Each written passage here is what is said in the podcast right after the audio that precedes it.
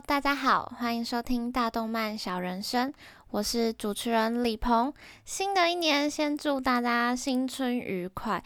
虽然大家听到这集的时候，过年应该已经过了两个礼拜，但没关系，还没到元宵节都算过年。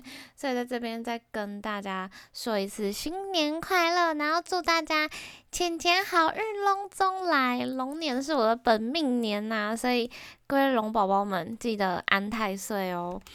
那今天想要跟大家介绍四部。都是动物的动漫，唯独最后一部有一些人类出现啦，但前面三个都是全部都是动物的动漫。但因为最后一部我实在是太喜欢了，所以就是偷偷私心的加入本集当中介绍给大家。那我先说一下是哪四部，然后后面再逐一做介绍。第一部是《Beastars》。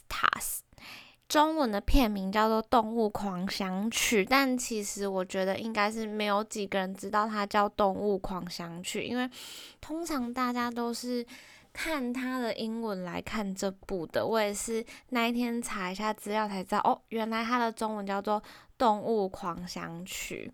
那第二部是《乞巧计程车》，比较冷门的一部，可能比较少人知道。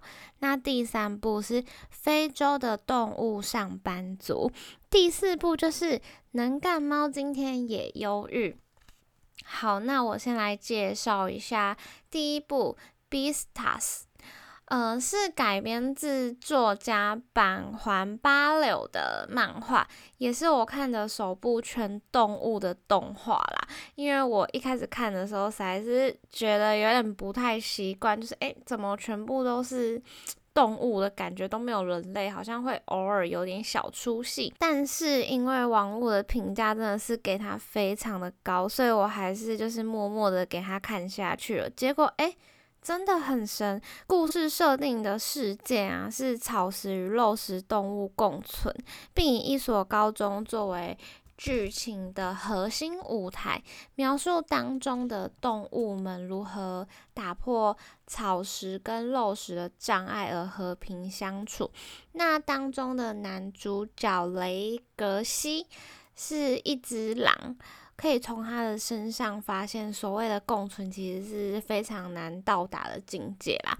彼此之间还是会因为族群的差异而分化彼此，两者间就是 会有一种看不见的恐怖平衡一直存在。会在发生某些事件之后呢，这个平衡就会迅速的瓦解，肉食跟草食动物又会开始就是分化彼此。那本动画将动物拟人化，探讨诸多社会的议题。也许是因为当中有各式各样的动物作为角色，比人类的外观相比又更加的鲜明一点，又加上许多的动物的特质。都在我们孩童时期的时候被定义啊，像是我们可能想到兔子的时候，就会觉得很可爱，然后易受惊吓。那我们联想到狮子的时候，就会觉得是很凶猛的、具攻击性等等。所以在看的过程中，会因为。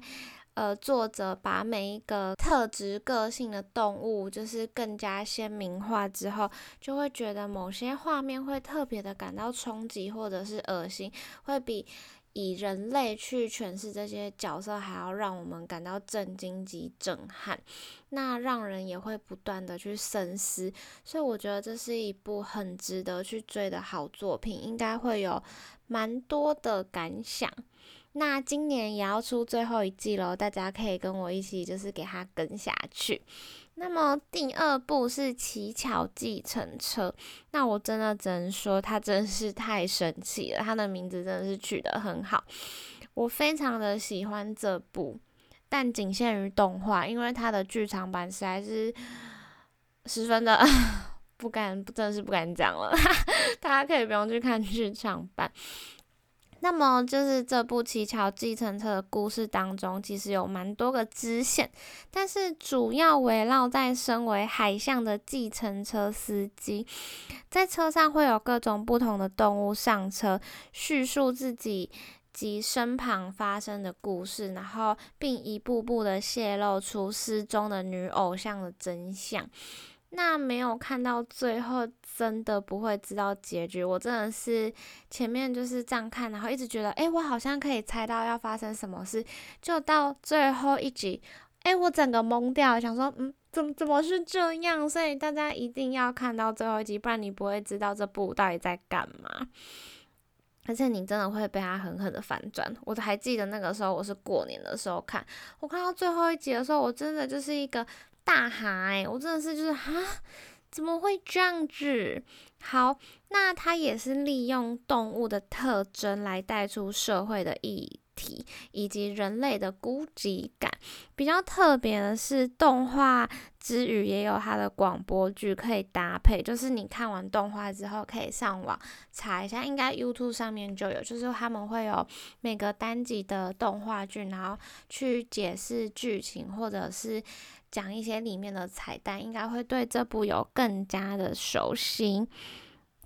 那刚刚前面就是有讲到它的剧场版，因为它其实动画还是有偷偷的埋个伏笔，然后到剧场版的时候才解释。可是我觉得大家就是看剧场版的时候，真的可以直接快转到最后十五分钟，因为它前面都在复习动画，所以我实在是看到有点快气死。但是。它的动画是真的非常的强大，我很推荐大家。那聊完以上比较沉重一点的动画后，我现在来介绍两个非常疗愈的动画。那么第一个就是非洲的动物上班族，那主角有三位，分别是狮子、蜥蜴跟巨嘴鸟，描述三位日本的那个男性社畜的职场故事。我觉得每一集的内容都很有趣又很好笑，完全不会看腻。而且我觉得。他会介绍一些日本职场的专有名词，让我有一种被科普的感觉，也会描述日本的职场生态，我个人是相当的喜欢。而且他画风有一种童书的感觉，所以觉得很疗愈，感觉小朋友看了也是会很喜欢，推荐家长可以播给小朋友看。还有同为社畜的，一定是要看一下，里面真的是会描述很多社畜的日常，哎，看了实在是心有戚戚焉。那第四部是我近期超爱的一部，叫做《能干猫今天也忧郁》。虽然里面是有人类啦，但因为猫咪是主角，所以我觉得还是可以推荐一下，然后放在本集的动物系列。那主角猫咪是被称为玉吉，它的名字，然后它是一个能干猫。那能干猫是什么呢？就是它可以帮你煮饭，帮你洗衣服，帮你倒垃圾，然后。还有帮你买菜，就是你想得到的，他都做得到。他甚至可以在你宿醉的时候，就是帮你解酒，然后帮你脚底 按摩，就是那么厉害的能干猫啦。那他在还是小猫的时候就被女主角带回家里养。那能干猫它就是为了要想要报答它的主人，所以开它就开始拟人化，开始就是讲我刚刚说他会做那些事情，甚至是诶。比我还厉害，但是看的时候真的是会觉得很疗愈，超级可爱，好像是一个。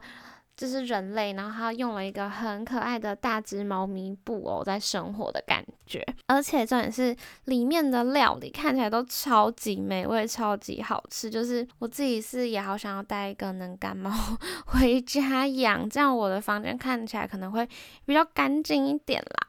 另外还可以看到就是主人跟宠物之间的情感，相信有养宠物的朋友们看到这部的时候，应该会有洋葱的感觉，所以。我很推荐大家去看这部，真的很舒压。那以上是本次介绍的四部动物动漫。那如果大家有相关就是跟动物有关的那个动漫的话，也可以推荐给我。那本集就是走一个嗯推荐疗愈路线啊，虽然前面的。两部动漫好像看起来是没有那么的疗愈，但是后面两个真的是相当不错，就是推荐给各个想要烧脑或者是想要舒压一下的朋友们。那我们就下集见喽，拜拜。